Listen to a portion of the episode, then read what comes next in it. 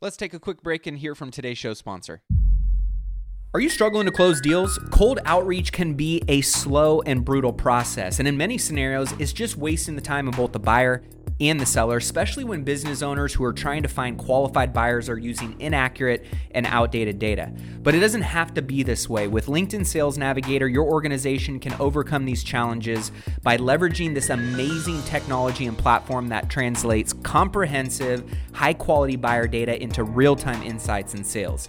These deeper insights empower sales reps and teams to adopt the habits of top performers, which leads to much better outcomes like building a bigger pipeline with real customers customers, leading to higher win rates and conversions, and of course, larger deals and paydays all around. We call this deep sales, and LinkedIn has built the first deep sales platform with the next generation of LinkedIn Sales Navigator. Right now, our Millionaire Mindcast family has an amazing opportunity to try LinkedIn Sales Navigator and get a 60 day free trial at linkedin.com forward slash mindcast. That's linkedin.com forward slash mindcast for a 60 day free trial. Let LinkedIn Sales Navigator help you sell like a superstar today. Just go to linkedin.com forward slash mindcast and get started.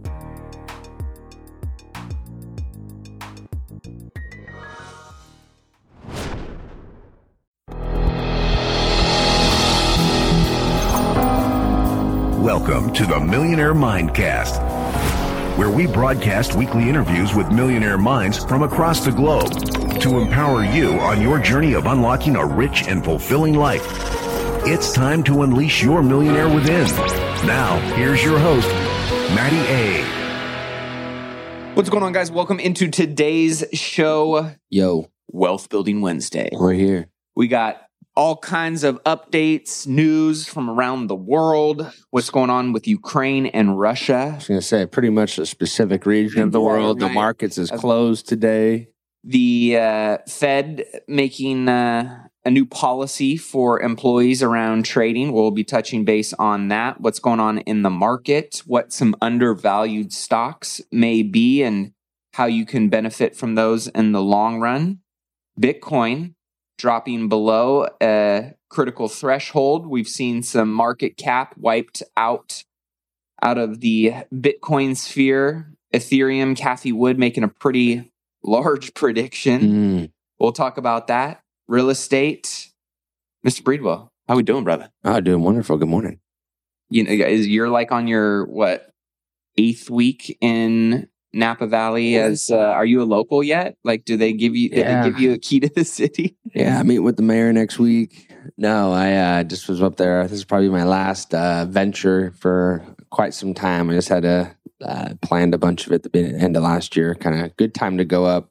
Weather was great, seventy two and blue skies. Um, always fun to be out. California weather right now is I mean, it's it's beautiful and I'm loving it. I need it to hold up for a little bit longer so my pool can get finished. I need uh, I need some rain and some snow up in Tahoe. We've been getting a lot of cancellations due to, I mean, since the Snowmageddon storm, we just haven't had uh, really any rain or water or snow up here in California and the Sierras. Yeah, it's pretty dry. I think it's storming up there right now, isn't it? It is, Yeah. I was when I was leaving my house. I can see all the way up there, and it was like this wall of gray. Yeah. So but we got some. Um, uh, you, you and I were talking about this, and I, I think this w- would be a fun um, documentary for a lot of people to watch. Over the weekend, I watched uh, The Restless Billionaire.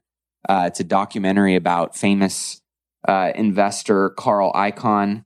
Curious, what what are like what is his, I guess, reputation, or how do people He- look at him? he's a uh, little bit before my time. I've been in the you know the industry for about eight years, going on my seventh year. Excuse me now. Um, he has a name of somebody that's kind of like the old guard, like Warren Buffett.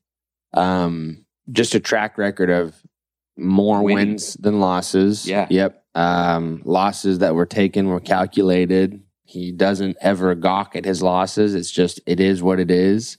Um, just an old school style investor, and kind of the one of the people like when I say like the what Wall Street is doing and stuff that he would fall into the basket of people that they would be referring to in that space of people. Yeah. um, he's just well his opinion may not be 100% correct, but it's well respected and people listen when he speaks. Yeah, well, it was really interesting. So, uh, Bill Ackman of what Pershing, Pershing Square, Square, Capital, yeah, um, which is a hedge fund. and he- and he's a you know you've heard us talk about him a few times on the show, and him being a pretty, I would say, influential, larger. He's an activist investor, yeah. And I'm not like a huge fan of like Talk about style. it. What is activist investing? It's a- is it really activist? yeah, activism? yeah. It's a it's a shined up way to say that we go in, we normally will short a company that we don't like, and then we'll cause a lot of corrupt, not corruption, uh, chaos and Commotion. commotion, and try to switch board members up, try to get them to do things that we want them to do, and then all the while, those companies normally profit off of the volatility because they've taken a short position in that company. Um, that to me is lame. I think that if you have an issue with the company, you just go and be a part of the company and then change it. You don't go in and be, you know, Take blah blah. blah. then start shouting. Yeah. the top, which is essentially what he did, right? It was Yeah. like seeing how this all because he was a part of this documentary from the perspective of him and Icahn like locked horns over um Herbalife. Herbalife. Back in And 2000, I think in 15 or 16. some- I yeah, it was like remember. yeah, it was 15 or 16 and Ackman came out and basically said I think this company's a pyramid scheme, it's a fraud. which I still think they are, and I do believe they are, and they they're super he, like he sold the narrative where he went in, did a billion dollar short, and then yeah, I feel like for some reason I would almost want to say it was like a three billion dollar short, or maybe it was a three billion dollar short and they lost a billion. yeah. uh, It was one or the other. he other. had to close the position out because it was just bleeding. Okay, And- but either way, he lost a stupid amount of money. But he he went in first, right? Yep. Made, staked his claim, and then all of a sudden started going everywhere and anywhere that would listen to him talking about it being a pyramid scheme and and like what you said, right? Like if you're a real true activist investor,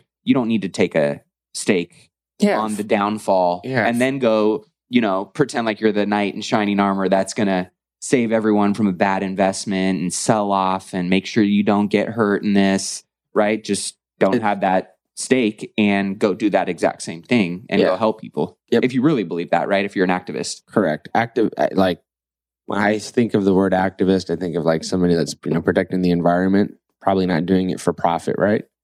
Um, most of the time, that's that's the implication that most people would have with an activist is an implication of doing something out of the good or the moral goodness of it, not uh, the monetary goodness of it. And anytime there's a short firm, they always are there to make money. They are in business to make money. Um, it just gets it gets, gets Icahn- sugar coated. He didn't like that short. No, And so he came out he just kept buying it. Yeah, uh, he came out basically and took bigger and bigger positions in it. And what was interesting is it just shows kind of the weight he holds on Wall Street because when he came out and took a complete opposite position than Ackman, all of a sudden more people started taking stronger positions and stronger positions, and all of a sudden Herbalife, you know, skyrocketed, right? And And the Ackman stuff he, ended up the stuff that losing his shirt. what Ackman did do though is he did, you know, expose some things that were true about Herbalife as far as they have a really terrible reputation on taking advantage of immigrants.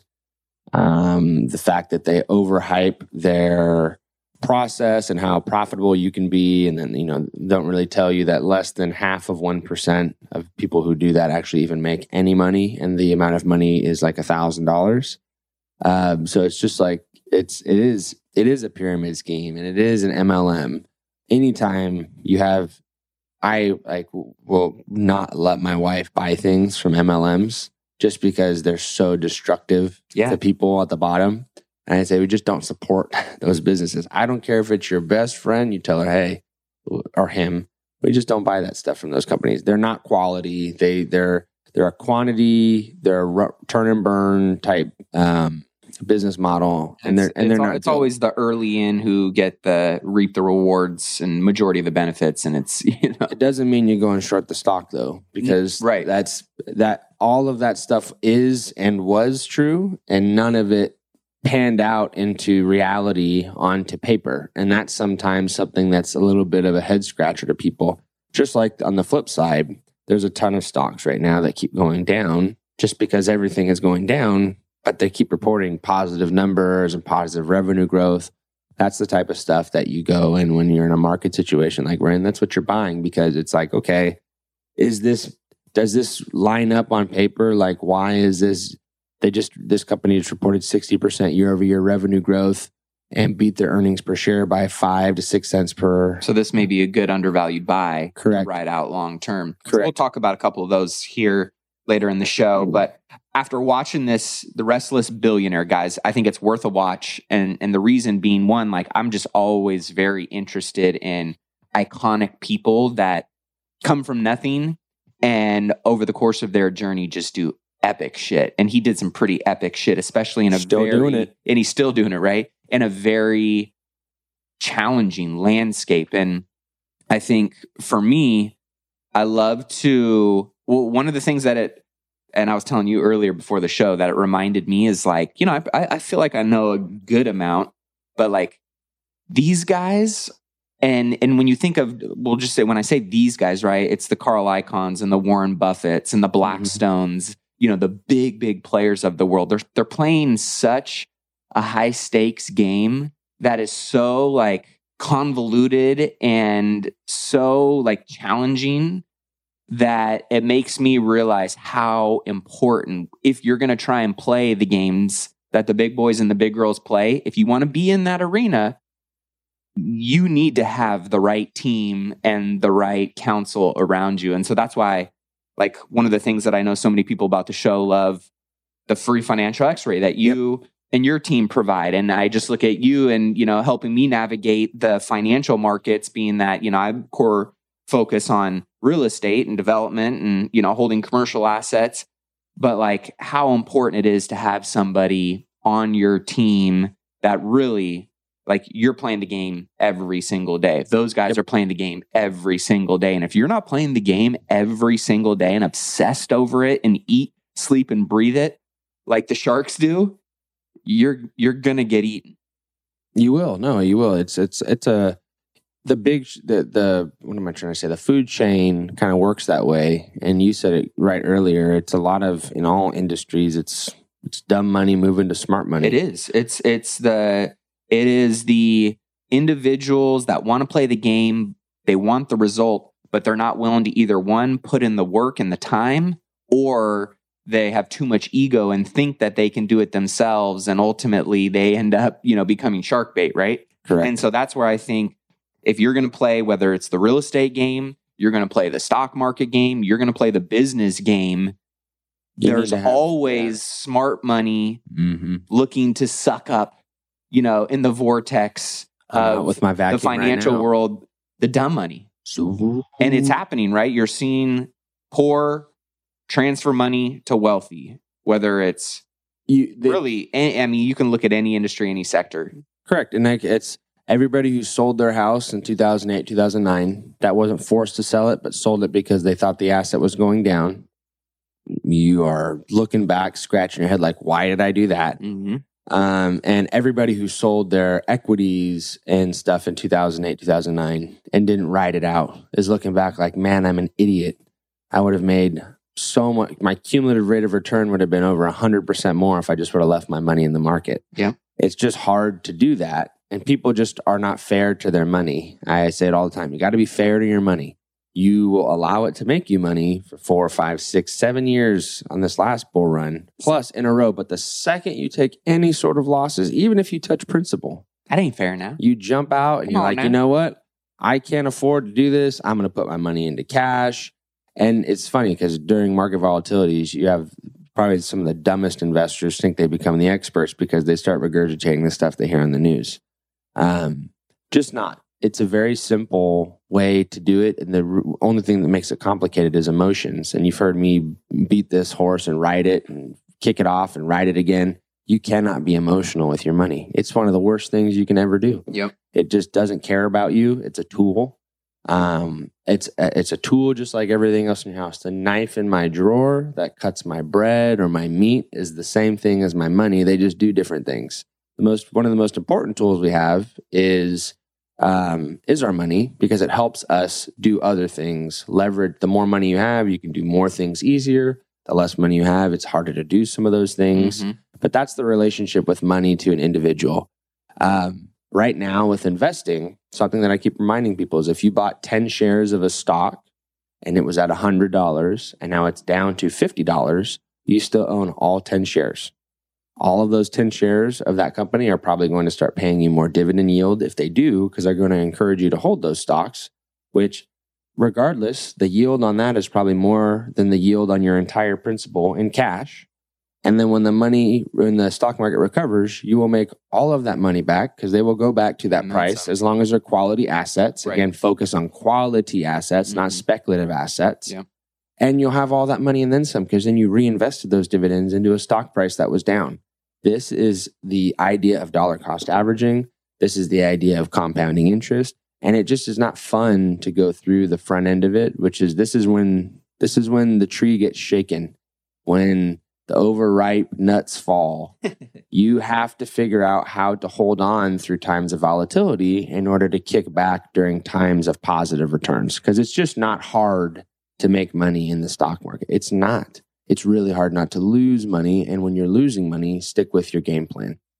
Yeah, I think of me and my girls. We love watching Mandalorian. Mhm. Uh, we just finished the book of Boba Fett, and it just makes me think of you know the Mandalorian saying, "Right, this is the way." Like, if you if you it, that's the answer, right? Like, it, you cannot sell and ride the emotional roller coaster of you know the market volatility. Like Yeah. that is the price you pay for playing that game. And so you have to be willing to check your emotions and your ego at the door in the times that the emotions are the highest, right? Like that's when when you look at I think of Patrick Mahomes when he he's wearing he was wearing one of these uh these what bracelets that like tracks your everything, right? Your heart, your sleep, your heart rate variability, your pulse, your blood oxygen levels. And um it was that final play between in the in the playoffs between them and the Bengals coming down to the wire. It was like the last play of the game, and literally his heart rate was like it, it was less. It was like when you and I wake up in the morning. Like it, his like at the peak state of when the emotions are the highest. He's just going out there and he's executing Yep. at the level that you know you need to execute, even when the stakes and or the emotions are the highest. And it's no different you're a financial athlete, right? Like Yep. think of how you are going about every single day and just building the skills, going through the routines and the exercises and the habits that you know are necessary that when the emotions and the stakes are the highest, you have done the work and you are going to follow the game plan. And that's when usually most people, right? Like if you think of peak performers in general, you know, most people, 99.9% of the world, will never reach that level of peak performance Correct. and, you know, those types of results because they can't follow the plan. They can't do the routines and the habits and have the consistency over an extended period of time to unlock those types of results for themselves. And so, thinking about your financial portfolio or your future or your real estate investments or what you're doing in your business, like pain is going to be a part of the path.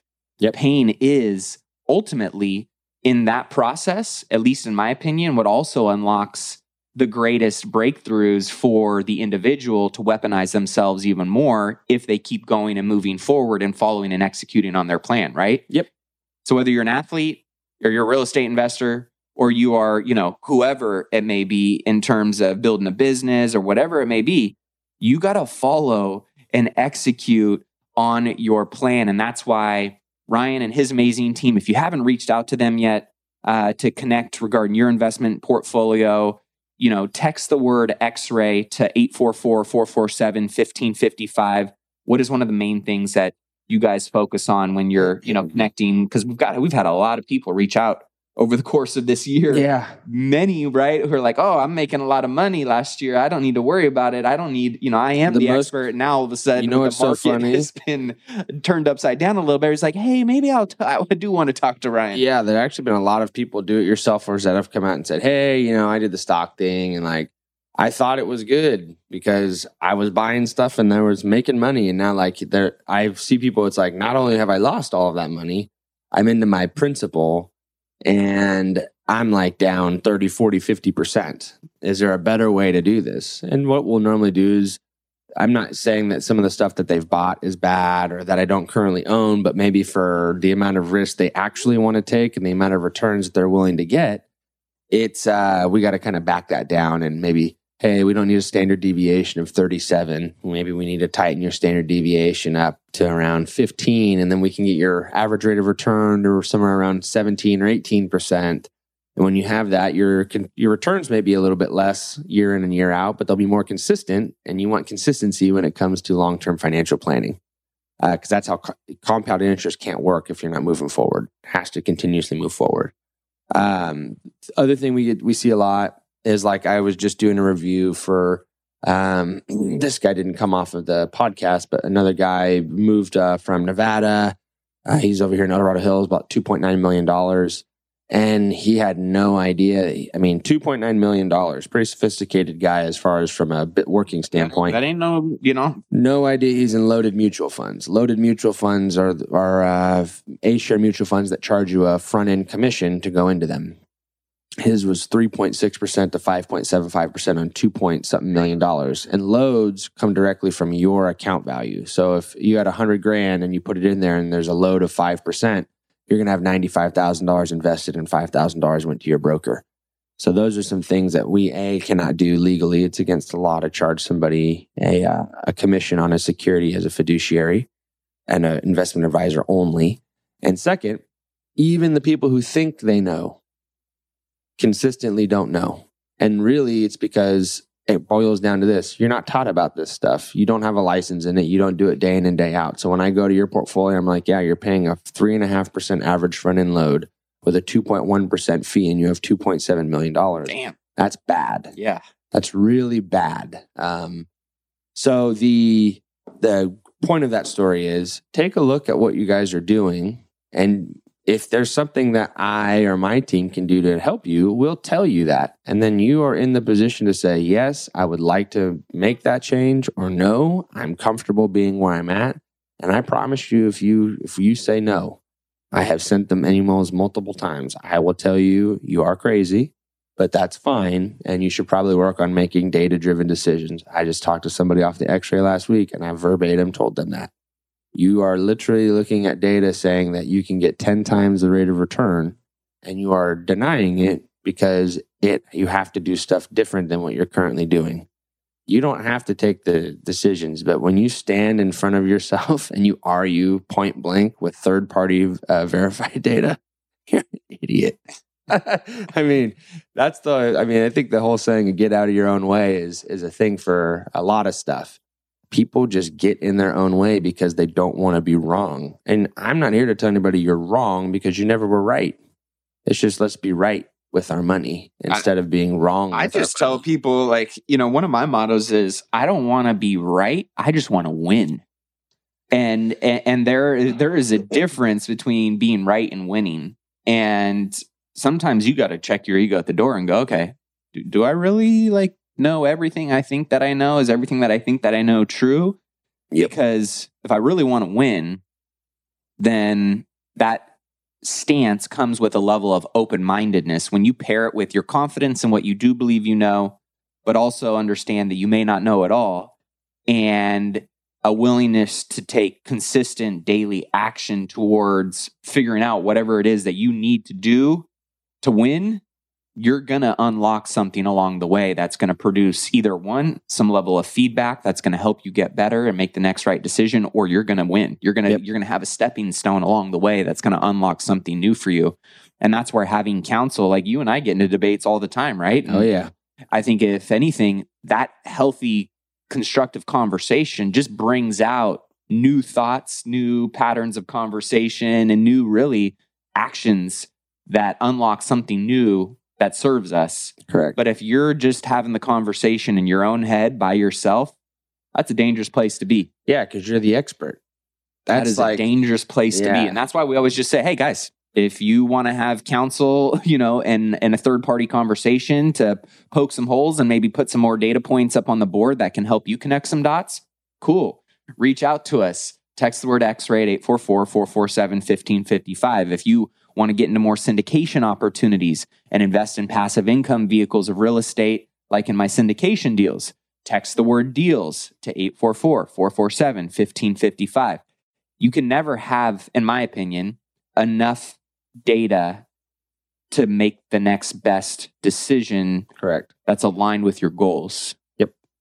And and, and also you got to make sure that the people that are giving you the data, this is another thing that people make a lot of issues on. I have so many people that have come to me saying, I thought that I was working with somebody who had my best interest in mind, but now I'm working with somebody who who is coaching me and they've never done anything. They are telling me how to do infinite banking, but they got their insurance license seven months ago. So they've never actually delivered a, a policy and never never done a loan out of a policy. They're just Mhm. selling it. I uh they sold somebody performance on their investment portfolio. Now they're taking losses. So they didn't talk about that side of it. Uh, the most recent one that I got talked to last week was somebody was like, "Do you know this this lady on Instagram? She's everywhere. She's about 30 years old and she's got a huge portfolio. And she tells people that all you have to do is buy small businesses like laundromats." And I was talking to somebody and I said, "Well, here's what I'll tell you. I'm not the expert in this area, but I know enough to be dangerous. You don't just go buy a laundromat and make money. In fact, I know somebody who buys laundromats and I know who he makes money. And I promise you, it's not just turnkey. You have to have employees. You have to know how to manage a business. You have to make sure the permitting is good. You got to make sure that it's going to be a good long term business in the city. How old are the machines? Have you cleaned them? Have you thought about that? I'm like, I don't even know, but this is all the stuff that runs in my head. So it's not just buy it. A lot of people sell the back end of the dream, which is, hey, forget it. Here's the tip of the iceberg. This is what you're going to buy. And they don't tell all the other stuff that they have to do, which is underneath the surface. Yep. And that is something you guys got to be so careful about uh, when you work in or talk to somebody too. And Matt and I have no problem validating ourselves and telling you what we do and why we do it. Um, but it's a lot of stuff is not sexy.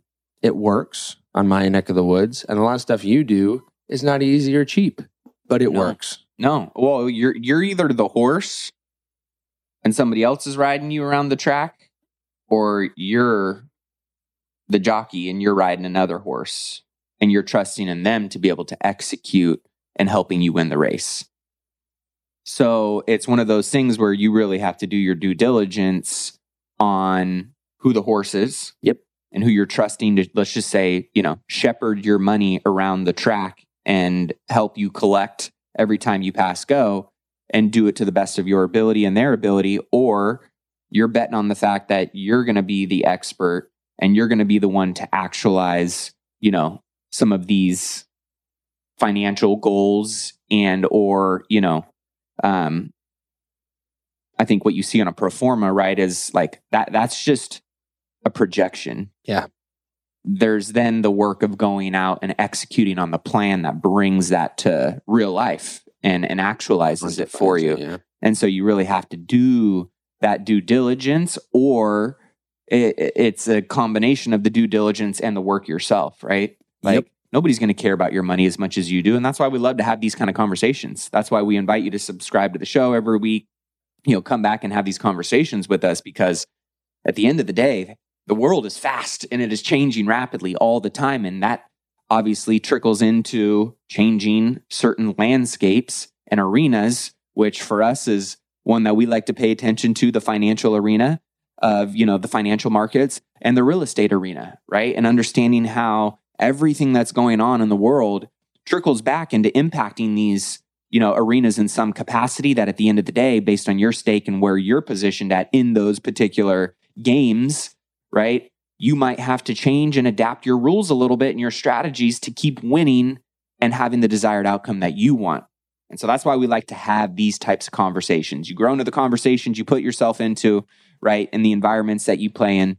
And ultimately, you want to make sure that those are the right ones because if you're in the wrong ones, it can definitely be catastrophic and moving you in the wrong direction. And speaking of something that is having a domino effect and trickle into Yeah. the financial markets is Mhm. Ukraine and Russia. What's going on there, and how are you guys? Well, what are you seeing, and what are you I wish I concerned about, or how are you guys kind of positioning yourselves based on the day to day changes that are happening there? As I said uh, a couple weeks ago, I think two weeks ago or a week or so ago, um, we were pretty confident that there was going to be some some tension building to us, uh, essentially, ultimately, a conflict with Russia and Ukraine. Um, as we're sitting here today, I don't know if anything has currently popped off, but I know that uh, all the stuff that I'm hearing from the sources that I like to think have a good foot in the circle here saying that it's somewhat imminent. I mean, they have a build up. They've they've built up forces all the way around the country. They're just kind of waiting for the right exact time to get everything done. I think the Olympics wraps up or wrapped up last week or it wraps up this week. I can't remember. I haven't been watching the Olympics. Neither. Um, so I don't know what's ha- happening. I don't think anybody knows except Russia and Ukraine and the United States, and it's on a day to day basis. It's volatile and it's shifting every moment. But what I will say is, if it's something that we would get involved in from a military standpoint, as far as we actually put troops on the ground, that generally reflects into a positive for our economy. The only time that that hasn't really come to fruition is in 2001 with the invasion of Afghanistan or the declaration of war in that area. And that was kind of because we were in the heart of the dot com bust. Mm. So we kind of had a lot of other stuff going against us, but it buffered the losses off of the market because it gave give some areas into industrials and stuff like that.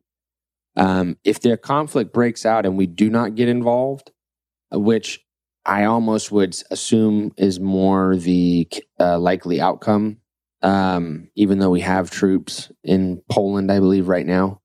Um, it's not going to do much for our economy because the reason that the economy goes up is because a lot of our industries are tied into the defense department and they start getting orders for military equipment, personnel, services that are above and beyond normal, which drives money. That's a capitalistic economy where the government can literally is buying from a private industry in order to support itself. That's capitalism. Um, I don't know again, but it's not good. But I will say, coronavirus magically disappeared.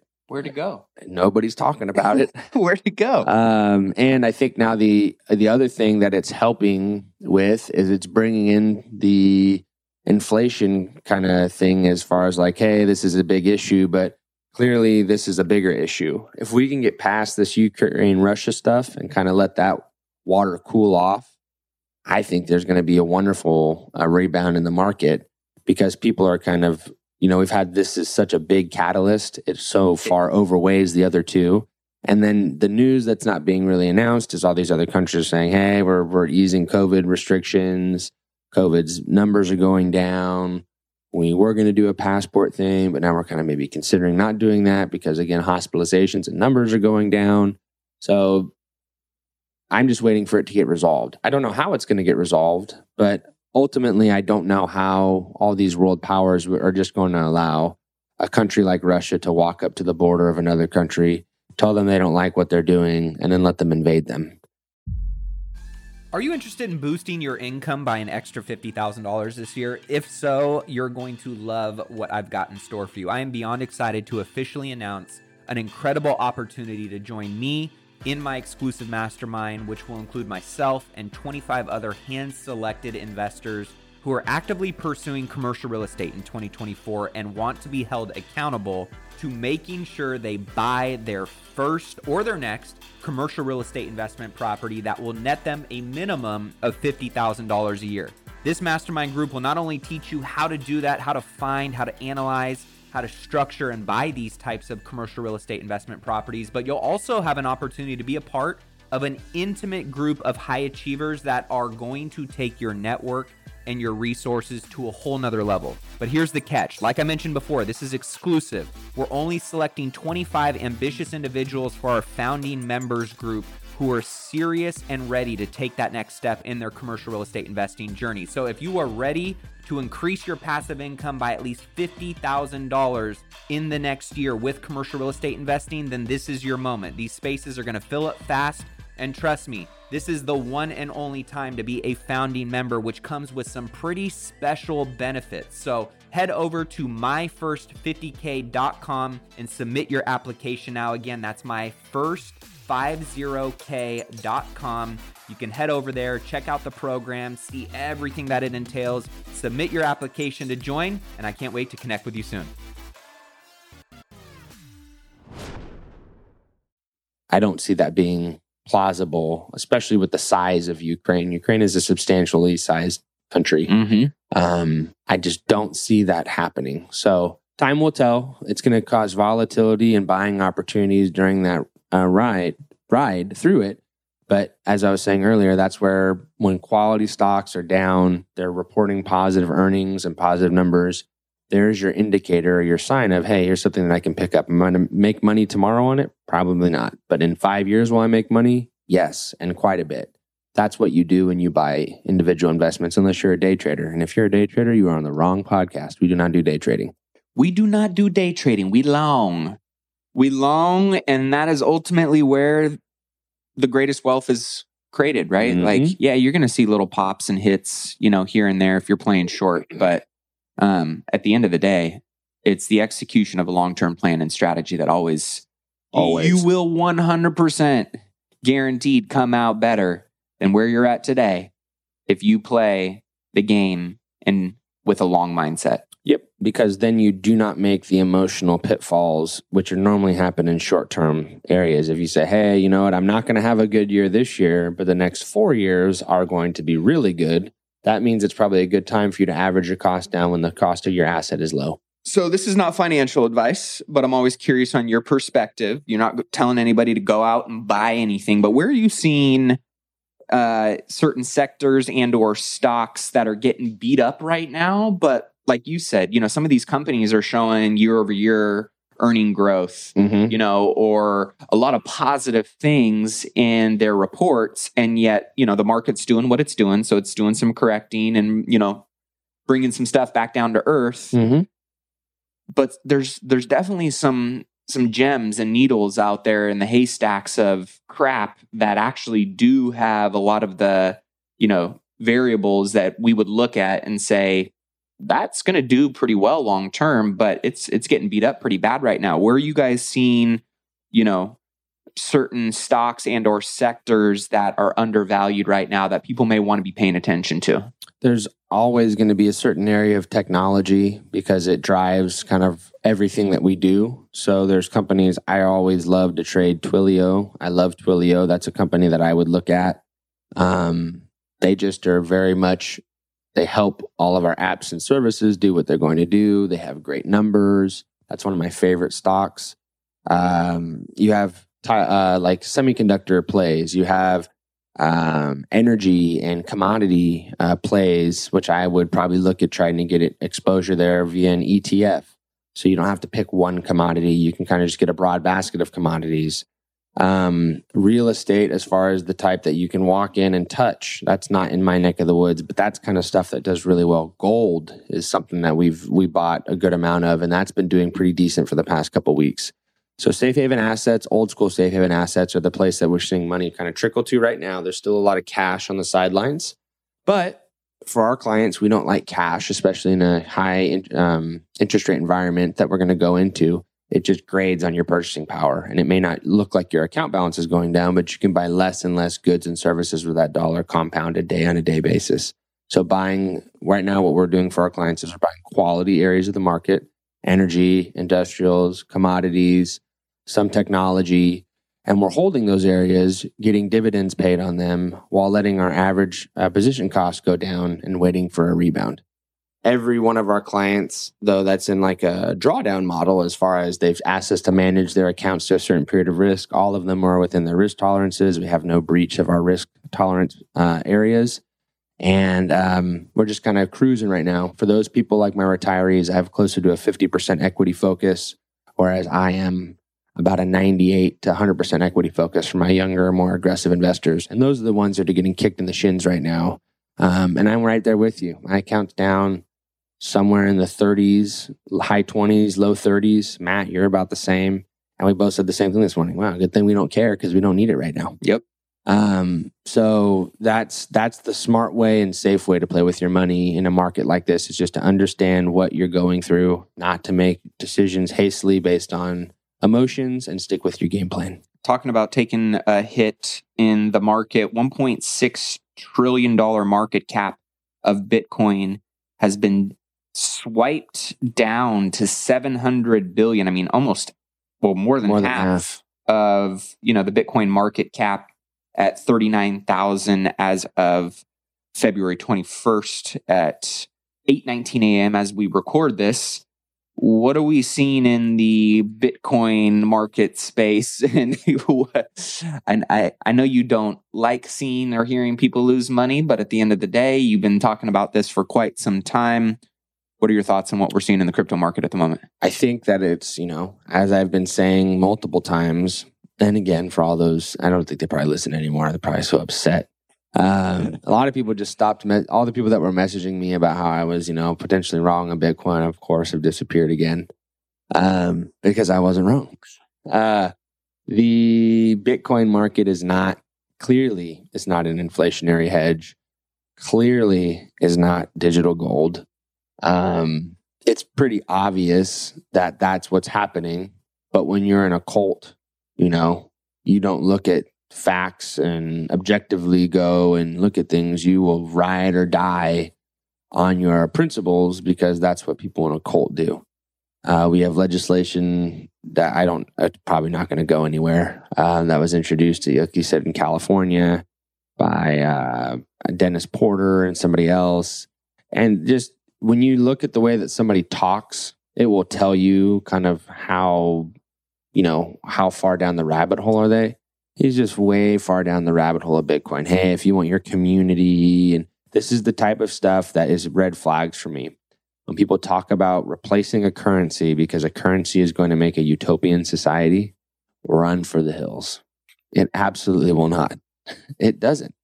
Money will always be money, no matter if we get it from a bank or you get it off of a ledger. You're ultimately trading a unit for a service or a good. That's the and how that the name of it changing and the me- mechanics of it changing is Mhm. going to change how people think.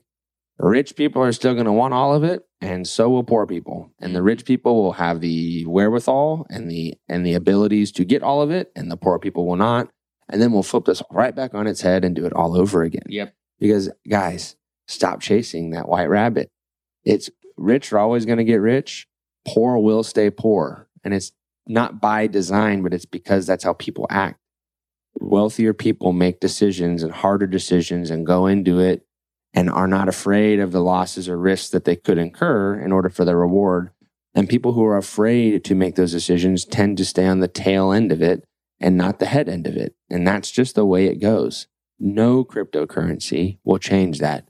Stop listening to some idiot sitting behind his computer telling you that this is the way that utopian society will happen. I mean, I just don't get how that's like a like people will go off a Twitter handle and say this person knows what they're talking about and they say this, so this has got to be that. Crypto is not going to be anything, and I've said it before and I'll say it again, until it is regulated and institutions adopt it heavily, Mm-hmm. not speculatively. Do you have any predictions on when you think it will Eh, see the I thought it was regulation come into play? I thought it was going to be this year. I still think they're going to make some announcements on it, but I don't think. I think with uh, stuff going on right now, they're just more important things. Um, Just falling down the priority ladder. yeah, it's just not a high priority right now. Inflation is the biggest priority, in my opinion, with the conflict of Russia being at the forefront. Um, so, conflict with Russia and Ukraine, number one, inflation, number two. And then after that is kind of your list of items. Um, I just think that until the Ukraine and Russia situation gets under uh, control and then we get inflation kind of figured out and the rate hikes happen that we've been talking about, there's really just, and then we have a government shutdown that's pending here in the next three to four weeks. There's just things that tend to keep being more and more and more important and kicking that ball farther and farther and farther down the road. It'll get touched eventually. I just don't know when. Well, Cathie Wood came out this week and made a pretty bold prediction. No way. I know you love Cathie Wood, even though She's a she's a good person. I don't think she has any ill intention. I think sometimes she well, she's another. She's just like an Ackman, right? She's an Ackman. She's an Icahn. She's selling her bag to. They, they, I'm guessing they have some significant stake in Ethereum. uh yes, and and they have Bitcoin. Yep, I know they've really pivoted and and gone. Rel- I don't want to say heavy, but they've definitely taken a, a position in cryptocurrency. Yes, they have. And Cathie Wood came out this past week, very bullish on cryptocurrency as a whole. Um, said, you know, by 2030, Bitcoin could be worth a million dollars a coin, which just sounds silly when we haven't even really broken any critical thresholds beyond Sixty grand. 60, what, eight? I don't know. Something like that, 69. Nothing above seventy. Ethereum, Cathie Wood says it will have a $20 trillion market cap prediction by 2030. That's so much money. and it will be worth 170 to 180 thousand dollars per Ethereum. All I know is if she's right, I your boy is going to be happy. same here. I 'Cause got I got, some, Ethereum. nice. That's that's one of my favorites is Ethereum. Um, so really interesting to see. You know, I think this last week, uh, Warren Buffett. Uh, they put a billion dollar stake into a bank out of Brazil that is heavy into cryptocurrency. So you're there's still people are throwing some money and they're you know taking some I think fringe and speculative bets. But like you said, I don't think anything there's there. It's just it's so clunky. It's not simple. It's not done at the click of a button. It's not fast, energy efficient. Like there's so many, and just the fact that it's not regulated. It is Yeah. still the dark side of the financial world. And even though, right, mainstream headlines show there are some, you know, people winning at it, you know, those spotlights in comparison to Yeah, what's underneath, you know, and behind, um, you know, those headlines, it, it's a very small group of people Yeah. that are benefiting at the expense of a large, large, large majority of people that don't understand and are just jumping in and trying to. Ninety nine percent of capital. you. I have never. Just so you guys know, I have never made money in cryptocurrency. I still to this day am down like thirty six percent, and I've consistently bought for years. Well, you, you just hold, right? You're not That's doing all I- any trading, I right? just buy and hold. Yep. I do dollar cost averaging. It should work. I don't know. It hasn't yet. And Now it worked in it's worked in my other stuff. I've made a lot more money in regular assets than I have speculating in cryptocurrency. I've never made any money or realized. How about I say that? I've never realized any gains. I've had gains that are completely gone, but I've never realized any gains ever. It's just not. Yeah. it's just speculation area. it just need it, it- the regulation piece. I think is going to be critical and important for it kind of getting bolted onto our financial system. I agree. and we're starting to see more regulation come into certain sectors of the traditional financial system. The Fed approves tighter rules on trading activity for senior officials this last week. The Fed banned employees from trading the following assets Bitcoin, cryptocurrencies, stocks, and bonds. And I was like, yeah, that's, that's great. Step in the right direction. And Ryan's like, who, who the fuck works at the Fed? Like, who's that going to stop Yeah. from, you know, Who is that? tilting the scales, you know, in the favor of, you know, elected official. It, it- it- this isn't Congress. This isn't your elected officials. This is just the Fed, guys. So it's a little tiny step in the right direction, yeah, right? it's a it's a it's a penny at the bottom of the uh, Yeah. the fountain, but it'll go somewhere. I think that ultimately, when they and they should, if they when they uh, ban uh, senior politicians and officials from trading individual stocks, um, that should be something that's done, and that also should be their immediate family members. So, children, uh, their children, and your spouses. They should not be able to do that because you get insider information Oh, yeah. and it's just it's too profitable for you to do that and clearly we can see that you guys don't have a moral compass strong enough to keep you away from doing that Yep. so that's what i ultimately want to see is I want to see uh, members of Congress and the Senate and any high level um, politics, plus their spouses, plus their kids, plus their kids' kids. They should be banned from buying individual stocks. You can make plenty of money putting your money in a straight ETF.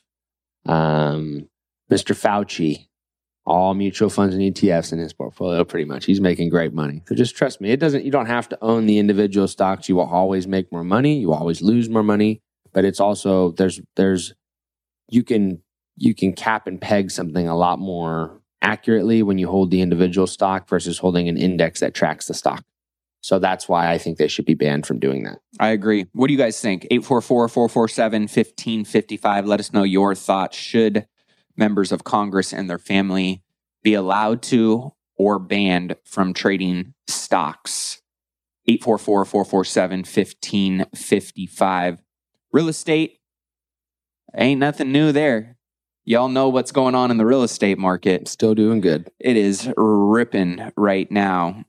National Association of Realtors just came out. January 2022 brought 6.5 million in home sales, a median sales price of 350,000 in 1.6 months of inventory. Just so you guys know, 3 months of inventory is I don't, I don't even want to say it's it's healthy, but it's still very It's slim. better than we had when we were like here last year. We had like three weeks. Well, well, there's certain markets. I mean, again, this is the this is the national snapshot right now. So 1.6 months of standing inventory from a national perspective. You got to remember that there's going to be certain markets that have maybe two or three months of inventory, but most markets, at least that people want to be living in or are moving to or that are growing, they're well below a month of standing inventory. Like you said, you know, sometimes two, three weeks of standing inventory that if the demand, if no new homes came on the market and the demand stayed the same, you'd have two weeks and every single one of those homes would be absorbed into the market.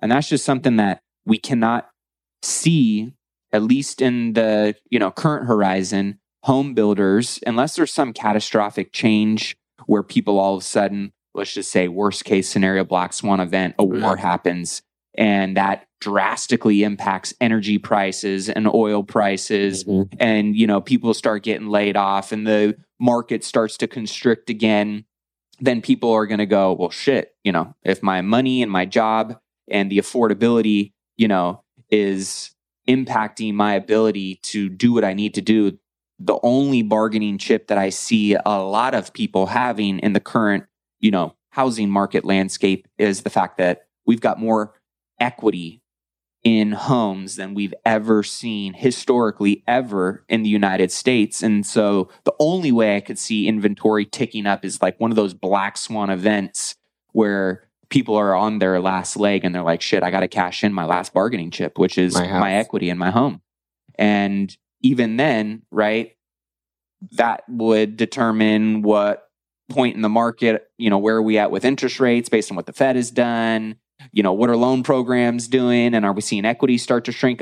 Like there's so many variables and dominoes that could get triggered, but at the end of the day, right now, I just don't housing is probably the safest investment right now to see your money grow and, you know, continue to appreciate and to pay off a dividend if you bought it right, right? And if you have the ability to kind of, you know, find the right investment opportunities in real estate right now, especially in single family or multifamily, you're going to do just fine. I mean, we're still seeing, like right now, you know, we're seeing a lot of companies that are trying to come into the the landscape uh, to be able to create more inventory. Home builders can't keep up fast enough. They can't physically build fast enough. Material shortages or supply chain issues, labor issues. Like if you're a contractor right now, I mean, you hold all the cards. Like there's not enough skilled laborers and contractors out there right now. So we're seeing this major crunch, you know, in not only materials to build houses, but then people to actually executing on delivering that product in a timely manner. And with population growth, if you look at our population growth versus our ability to keep up with delivering product to the market to be absorbed, it, there's such a big delta there that it's going to take a long time to catch up. So you're seeing companies like Icon. Icon is a 3D home printer based out of Austin, Texas. Um, They raised, you know, 207 million last summer. They just raised another 185 million, and they were basically able to, you know, print, uh, 3D print a home in 48 hours, or it was a little less than 48 hours. So, like, I think this micro living trend, this ability to, you know, deliver housing product and maybe a non-traditional you know landscape mm-hmm. like we've seen home builders stick build you know hammer nails and all that kind of we're going to start to see technology catch up with the ability to deliver some of these home products still a ways away so you know if you're investing in real estate you know this year next year and beyond i still think that you know like it's you said be solid. it's going to be solid. And you know again guys we're playing the long term game here. You know if you're 20 you got a lot of time. If you're 30 you got a lot of time. If you're 40 you got a lot of time. If you're 50 you got to start thinking about some intelligent ways to you know accelerate your wealth building plan so that way you can you know financially enjoy the fruits of your labor and the you know the years that you're looking to enjoy but again if you're 50 or 60 you still got a good chunk of time if you were to buy one or two properties or make one or two smart investments in real estate or in the stock market every single year you know five ten years of doing that you're going to be looking pretty damn good if you can just consistently execute on the strategies that we're talking about, right? So I think it's going to be really interesting to kind of see what the 3D home builders and printers do and how they bring product to the landscape. Um, and really how that gets adopted and or absorbed into the market um, that's still to be determined because i think it's still a little bit of a different um, way of living you know in a 350 square foot you know box box but who knows? The younger generations and upcoming generations might prefer that and like that and want more flexibility and, you know, utility instead of having a 3,000 square foot home. Who knows? Like, I, I don't know. But what we do know is supply is still insanely low. Demand is still insanely high. Even with the rate hikes, I do not see that curbing demand to the level where we're going to see any kind of corrections in the market um, I still think you know TBD is going to be what happens here in Ukraine okay. and uh, and Russia, and obviously that's really trickling into the stock market. It's talking into real estate. It's talking you know tying into our economy as a whole. And those are just things that you got to pay attention to, and that we're going to keep talking about. So with that being said, what do you guys think is going to happen in the real estate market for 2022? Shoot us your predictions 844 447 1555. If you guys haven't taking advantage of the free financial x-ray, you can Come text on. that word x-ray to 844-447-1555. If you are an accredited investor and you want to get on my syndication deals list, text the word deals to that same phone number. And of course, we love and appreciate you guys. If you enjoy the podcast, don't forget to hit that subscribe button. Mm-hmm. Please leave a five star review in whatever platform you enjoy listening to this great content on. Mm. And with that being said, we'll see you guys in next week's episode. Cheers. Well, that wraps up this week's episode of Wealth Building Wednesday. Be sure to tune in next week for more news and updates. If you got some value from today's show, all we ask is that you either leave a review on whatever podcasting platform you enjoy listening to this content on, or share this with somebody that you know can gain some insight, some value from it. One of the things that you guys know about Ryan and I is, you know, we definitely won't say we have all the answers and we definitely won't say we know it all. We just want to bring conversation to the areas, the topics that we believe are really important to bring attention and awareness to to help you sharpen your axe, put more tools on your tool belt, weaponize you to make the best decisions that align not only with your financial goals, right, but your lifestyle goals. So if you guys want to take advantage of Ryan's free financial x-ray on your investment portfolio, all you have to do is text the word x-ray to 844-447-1555. Most people have no idea what they're being charged from a fee perspective, or really in most cases, overcharged, and whether or not their current investment plan is actually aligned with what they're trying to accomplish and by when. And this is something Ryan does for all of our listeners for free. So be sure to take them up on that X ray, one word to 844 447 1555. Also, if you are someone who is serious about building your wealth and you're already kind of established, but you want to surround yourself with other like minded, high net worth individuals be sure to text Wealth Camp one word to 844 447 1555 to learn more about our intimate five star experiences with other like minded business owners and investors, to cross pollinate, to hear what they're doing, and to have a whole, a whole hell of a lot of fun while we're doing it.